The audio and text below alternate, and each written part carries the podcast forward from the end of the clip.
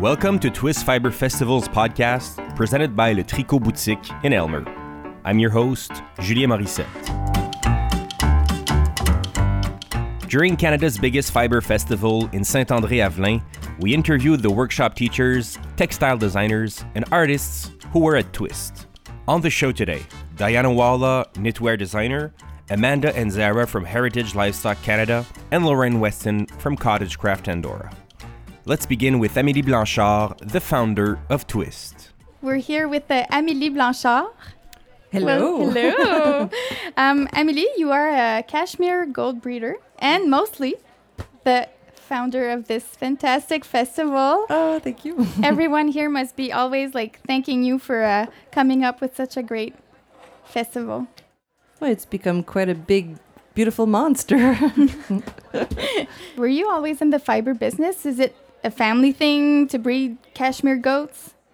Not at all, actually. I grew up in a very creative family. My brother's an artist, my mother's a pianist. And we always loved doing things with our hands and doing arts and crafts. Mm-hmm. But I studied in theater and communications. Okay. And I ended up being a television producer in Montreal for a while, and I met the love of my life, and we decided eventually to buy a farm 10 years ago and totally change our lives. So you moved from the city? To the country, to Saint-André-Avelin. We bought a farm and we had 2 goats. We started with 2 goats. Yeah. And now you have? We have about 100 goats. So when I first had my goats, I discovered that cashmere came from goats. Mm-hmm. So I kind of liked this fiber for clothing. So I thought it was a nice fiber breed of goat to have, and they're very hardy, and they live outside in the winter, so they're great. So I went to study how to analyze the cashmere fiber, just to kind of know what I was doing. Know a little bit more of it. Yeah. So I went to, close to Calgary, there's a little fiber week, it's called. And when I arrived there were a lot of 20-year-olds walking around with spinning wheels. Okay. And I'm is this cool? Or what is it? And then one night we had a fleece to shawl night, cashmere to shawl. So I knew nothing about fiber. Nothing. And so one person would card, the other one would spin, and the other one would knit or felt or whatever. And you had 60 women in one room just working. And so they made me card. And I'm oh, this is fun. And so I saw the end result.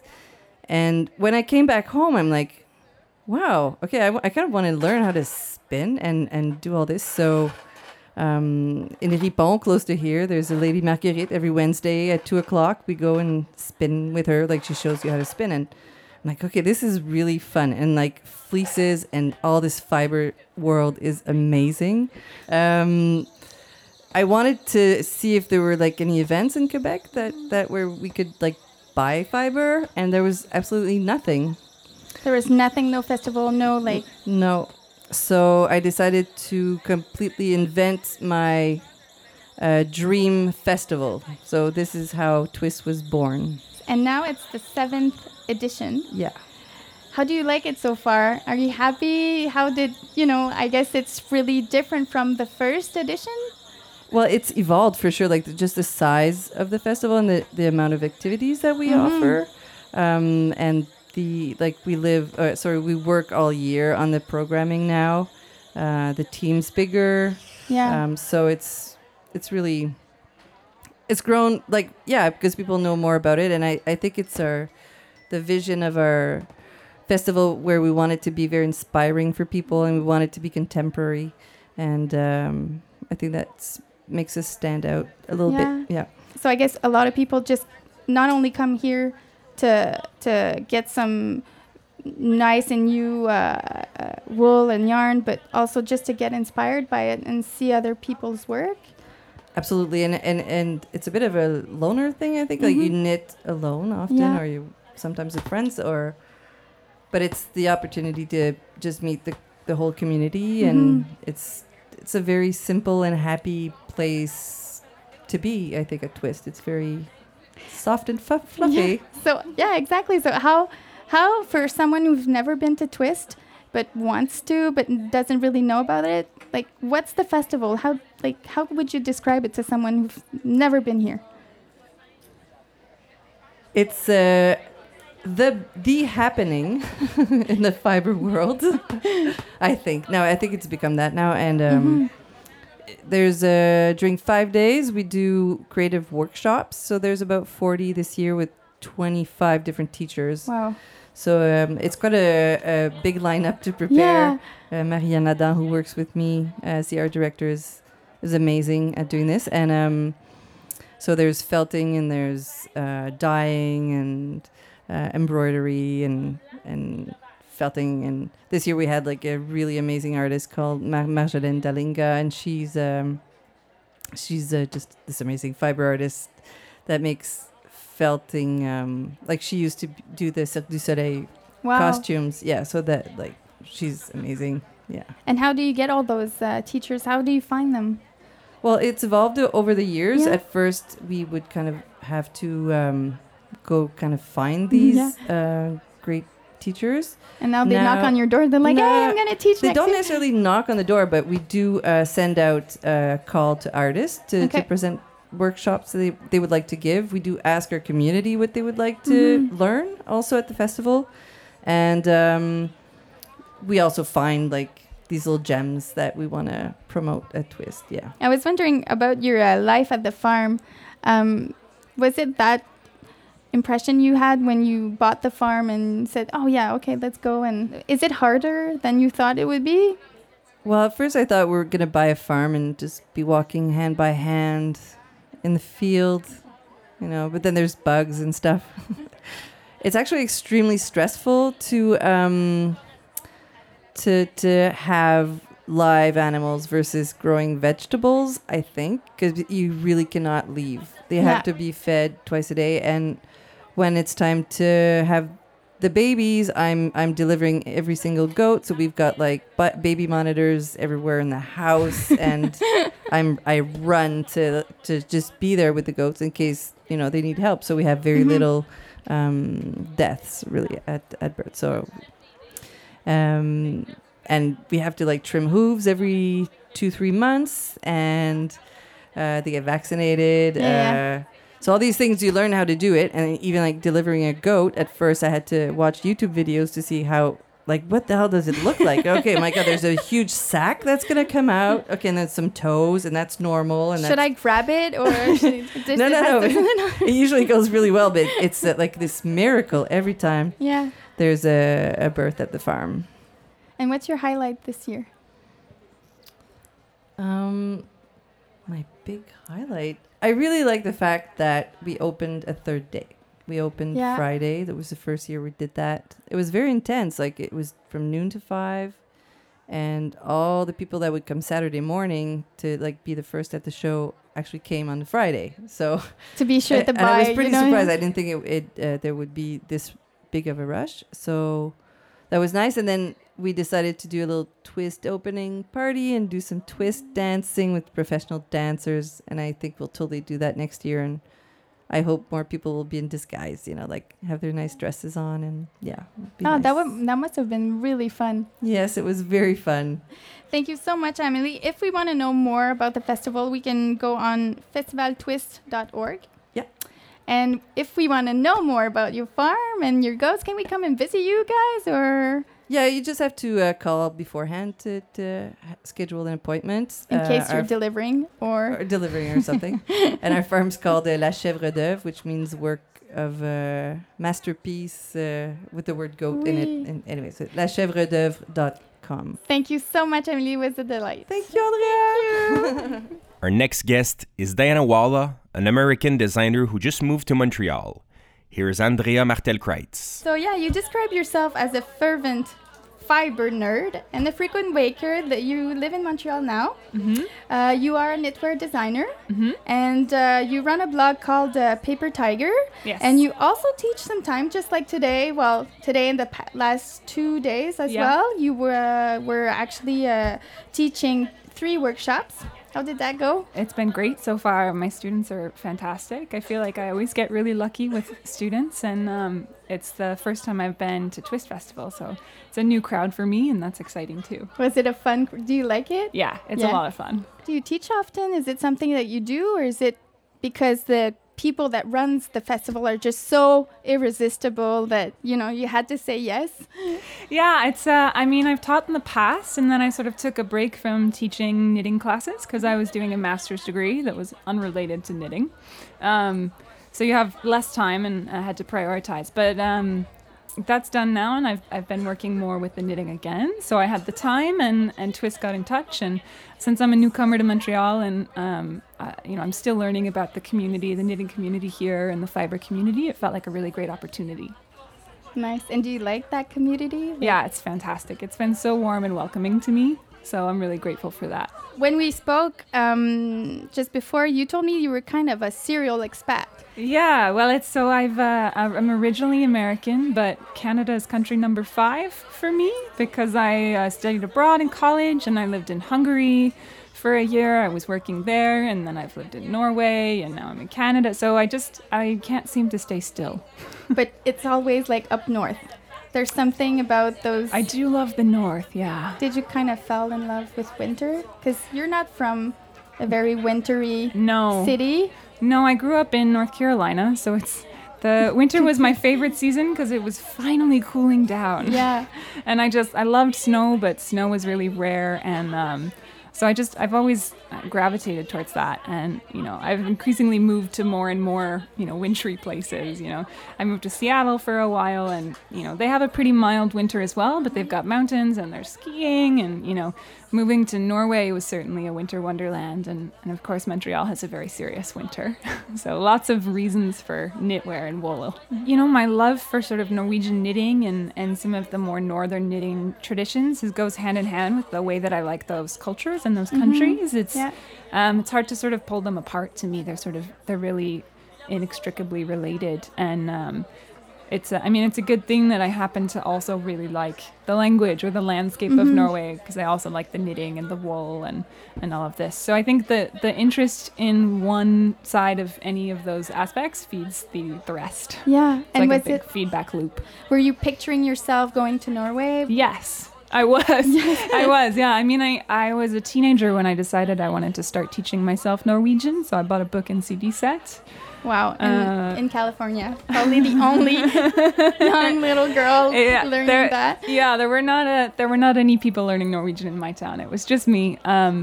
And it was definitely somewhere I dreamed of going, and you know, dreamed about living there someday, and all of that. And I think some of that went hand in hand with the fact that I really loved winter, and I got excited whenever winter finally came around and the weather cooled down. So I liked things that, you know, I could, you know, when I imagined my, you know, dream life where a real winter happened, it's Norwegian sweaters were a part of that dream. Yeah. So. And there's something very cozy about that season, I guess. Yeah. Well, you have the Scandinavian concept of hygge, of this feeling of coziness, and you know, savoring that, I guess, during the winter time. And you told me that it all started with the blog. Yes. Did the way you write on the blog changed? It did change over time. Yeah, I mean, because at first it was just a personal blog, and then I started writing patterns in about 2012. And I started to treat it a little bit more like a business blog when it used to be, you know, a personal creative outlet.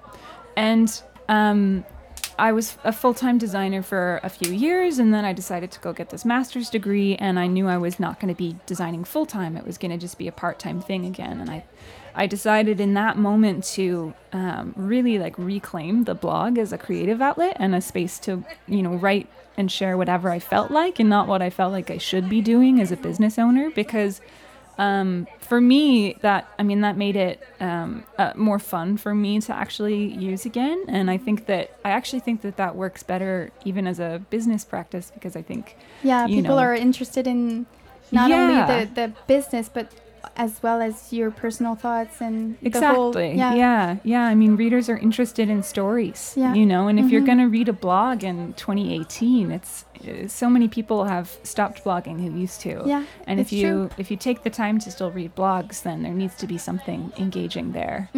That goes deeper than advertising, and that goes deeper than just talking about your products, or more of an experience, like So, I mean, in the past couple of years, when I lived in Norway, I got excited about starting to write about Norwegian wool on the blog, because I really love these Norwegian yarns, and they weren't always easy to find information about if you didn't know Norwegian or weren't in Norway, even though some of them were available abroad. And so I started, a series where I could write about different Norwegian wool yarns and help people outside of Norway find them, and just know a little bit more about them and where they come from. Because the process in Norway with the Norwegian wool yarns tends to actually be pretty transparent. If you know how to find the information. So I just wanted to, that was something where I was interested in it, and I wanted that information to be more readily available for other people. And it's, that's a series of blog posts that a lot of people have given me feedback on, because they never knew that before. And was it available for them to buy the wool, or is it become more available? It's becoming easier and easier. There are shops outside of Norway who are getting a hold of yarns that haven't previously been available outside of Norway, So in in the UK, there's some places and online shops, and then in Canada it's true as well. So I've been working at the yarn store Espace Tricot in Montreal, and we're getting Norwegian wools now, which is very exciting for me. Super exciting for you. Yeah, I was there the day all the boxes of Rauma Fino showed up. Wow, it's like a big, huge Christmas. It was like Christmas morning, yeah, absolutely. And you said that you were designing like full-time for a long time, but you didn't study in... particularly in design? No, I didn't study textiles or design or anything. My academic background is linguistics. Yeah, exactly. So it was just... Yeah, I mean, I mean, on my own, I started playing around with modifying patterns. And then, that sort of, for me, was a progression from there to starting to come up with my own designs. And I would design things for myself that I wasn't necessarily writing a pattern for.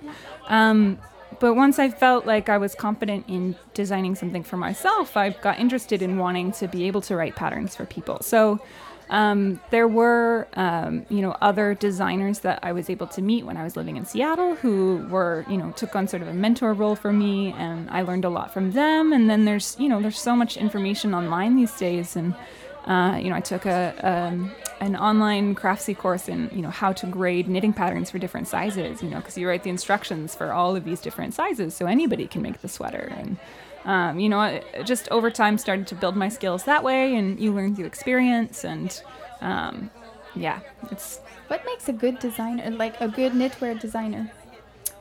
I mean, that's really tough because there's so many kinds of designers. But I think in general, it's someone who is... first of all, designing things that, they know their customer, and often their customers themselves. They're designing things that they really want to wear, the things that really speak to them. But beyond that, they're also paying attention to things like proportion, or fit, or, how to write clear instructions. There's so many different aspects of pattern writing if you're designing. So... it's someone who's sort of paying attention to all of those things and knows when it's time to outsource something to someone who's better at it than they are. If you want to follow you, we can find you on Instagram under Cake and Vikings. Yeah, Cake and Vikings. Your blog, paper-tiger.net. Yes. Can we find you on Ravelry too? Yes. Yes, on Ravelry, I'm just my name, Diana Walla, and it's DianaWalla. A lot of A's. Thank you so much, Diana. It was really a pleasure to meet you, and I invite everyone to go and have a look at your beautiful designs. Thank you so much. Thank you.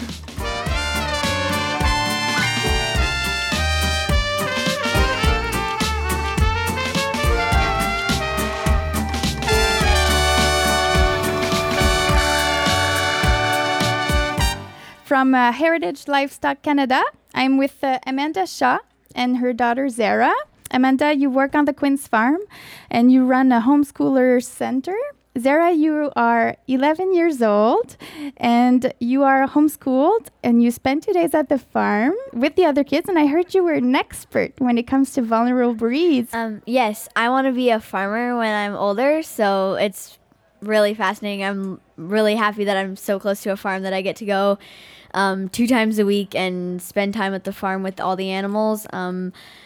I learn a lot from Mr. Quinn, and we take care of the animals. We feed them, we give them water, we take them out to pasture, and he's just teaching me all the stuff I need to know, and it's really fun. So what is exactly Heritage Livestock Canada?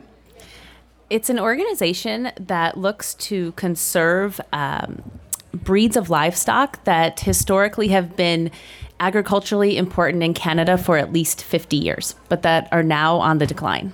How do you actually state that, okay, this is a heritage breed, it's been important in Canada for at least 50 years, and how do you support the farmers and, you know, the whole livestock? Okay, so it depends on the breed, but with sheep, for example, they're considered critically endangered if there are fewer than 30 new registrations in the year of female sheep. And so the way to bring these numbers up, it's really important as far as conserving genetic diversity in Canada. So right now, the bigger farms, they're all going for one kind of sheep. It's the sheep that matures the fastest for meat, or the sheep that produces the most wool.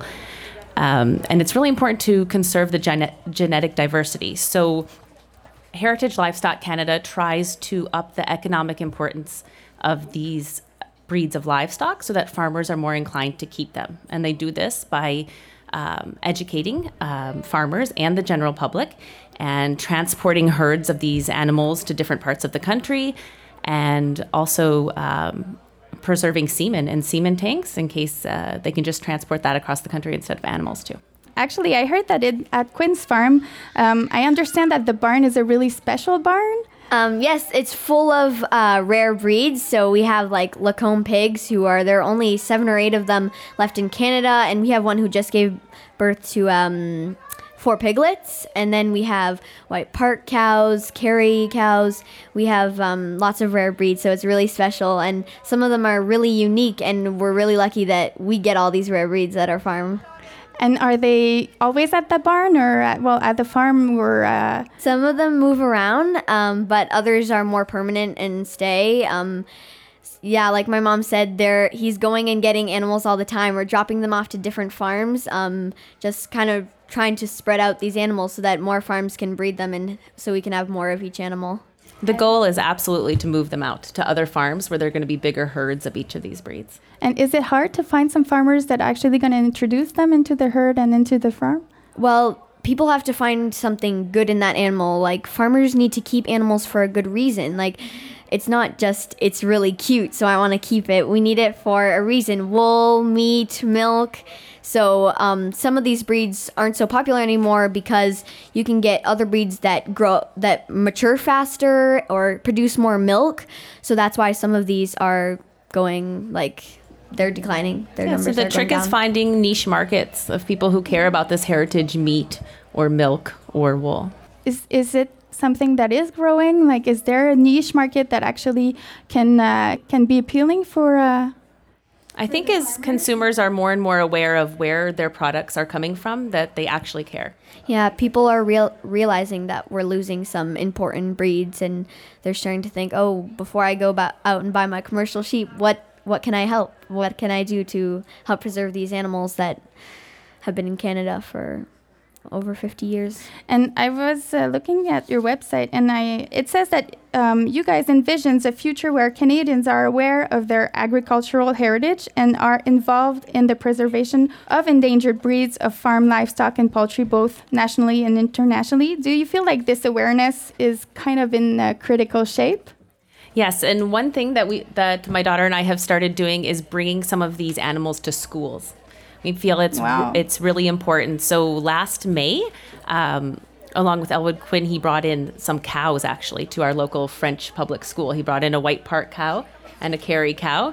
And I couldn't help but think after that, you know, it made a big impression on all the kids. And as those kids get older and they think, you know, maybe they'll go to a butcher shop and they'll see White Park beef. And they'll say, oh my gosh, I remember, you know, when I was in grade 4, I saw a White Park cow at my school. So Yeah, it's all about increasing education and awareness. The kids really loved it, I think. It was the most popular stand because it was the last day of school, so we had so many different activities. Yeah. There were some kids that stayed there like for 3 hours the whole time. Really, eh? Some of them were just like asking to brush them or wanted to hold them on a halter. Everybody was just like all over the animals, and I think that's a good thing that kids are starting to realize that farm animals are really important. And what do you prefer being at the farm 2 days a week? I don't know. I love doing all sorts of things. These animals need us. They depend on us. So what can we do for them? And yeah, it's a cool... farmers feed the world, right? So that's kind of a cool experience if you think about it that way. So that's why I really want to be a farmer and to give people good food options. And I think that kids today are also missing a lot of real work experiences. So when they take care of an animal or they clean out a pen or they paint a fence or something like that, they're seeing immediate, tangible results from the work they're doing. And they really, you can see it. The kids really get excited about that. Yeah, you can see a difference in your work every day. You can see what you've accomplished because, you know, the baby lamb grew up. That means you did a good job. Yes. I asked you last time we spoke if there was some breeds that actually were stated as critical, but that got to increase by the help of Heritage Livestock Canada, and that actually did increase by just going from being critical, which is a very low, when they are stated as critical, is at least, well, sometimes fewer than 30, yes, to actually maybe vulnerable state or even better. Yes, so we had two breeds of sheep, the Corriedale, which is a dual-purpose sheep for meat and wool, and the Cotswold, which is mostly wool because it takes so long to mature, but can be used for meat as well. And those two breeds of sheep have gone from critical to endangered, thanks to the efforts of Heritage Livestock Canada. But it's a constant battle. Yeah. Now, if to become a member, you don't have to just be you don't need to be a farm or a farmer or someone that actually want to breed those animals. You could be in the city. You could just have no animals and just so you buy the subscription, and that money goes to Rare Breeds Canada. All the gas it takes to take animals from here to there, and it's just really helpful for the people in Rare Breeds Canada.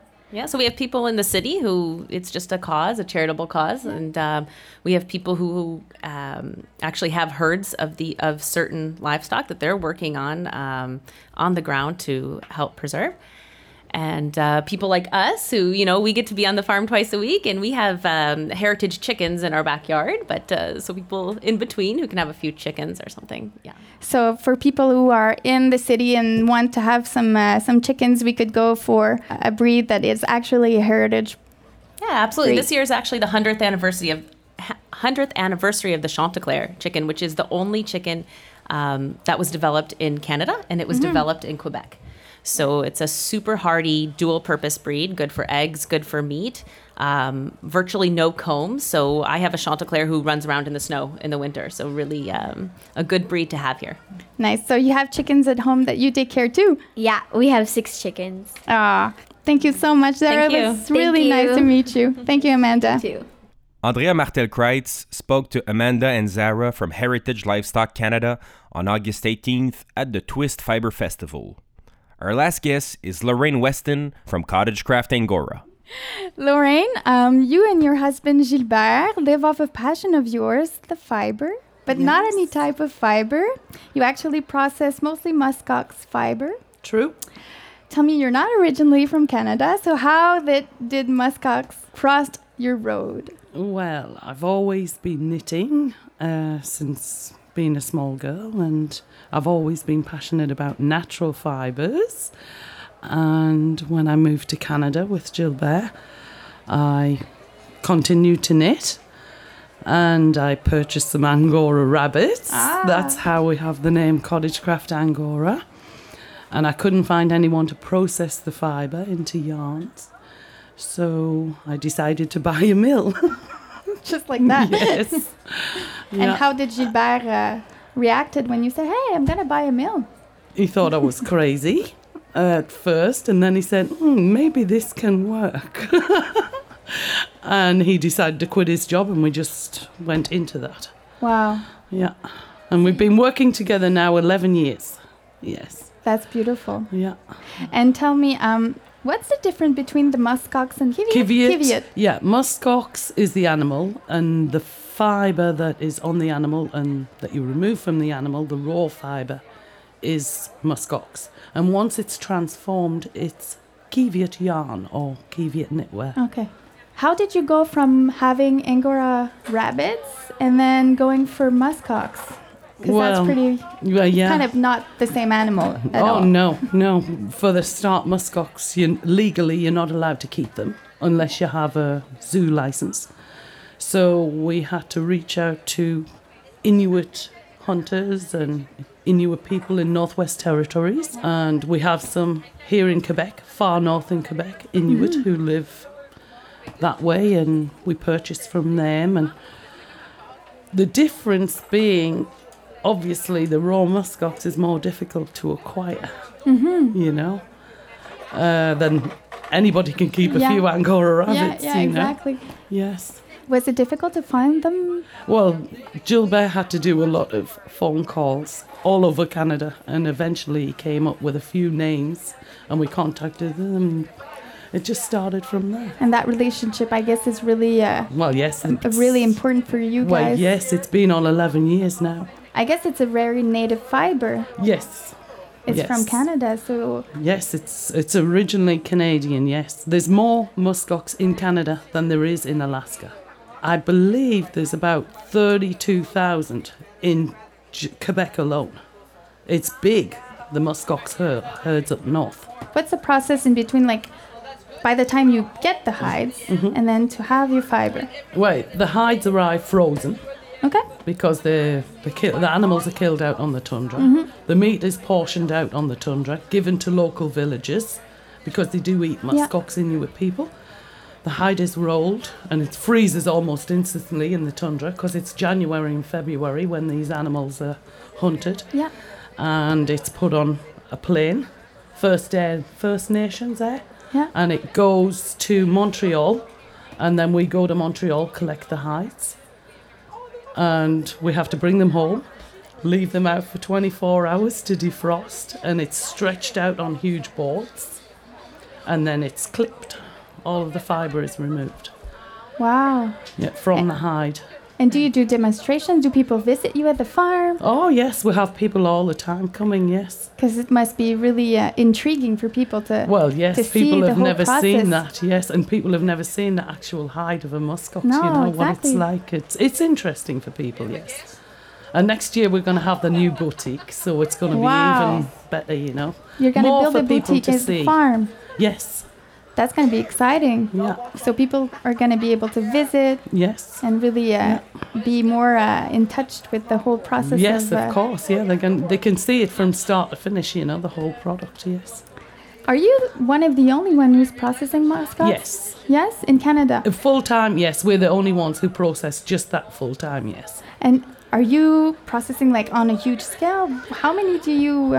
we go through around about 75 hides a year.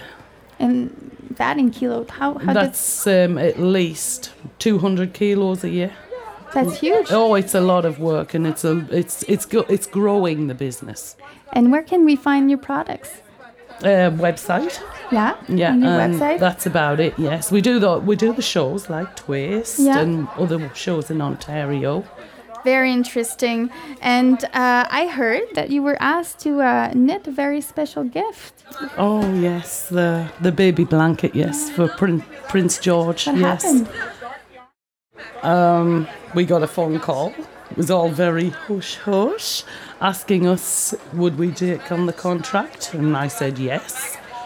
And I kind of guessed who it was for. Because he said it's for a very special baby. And I guessed, you know, it's for Prince George, isn't it? And he said, well, I'm not supposed to tell you, but yes, it is. Yes.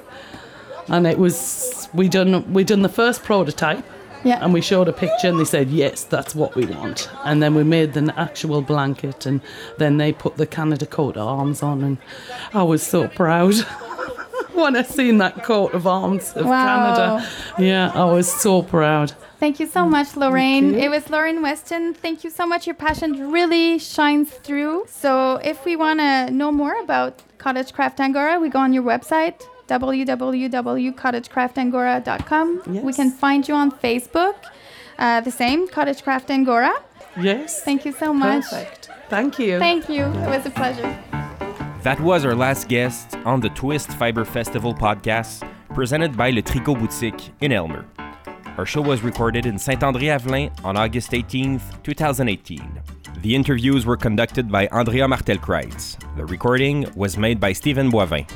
We'd like to thank Twist Fiber Festival and the guests who met us in our radio truck. If you understand French, you can listen to another episode of the Twist Podcast with Julie Asselin, Émilie et Paul, Les Procrastinateurs, and Jean-Luc Chartrand. I'm Julien Morissette. Thanks for listening.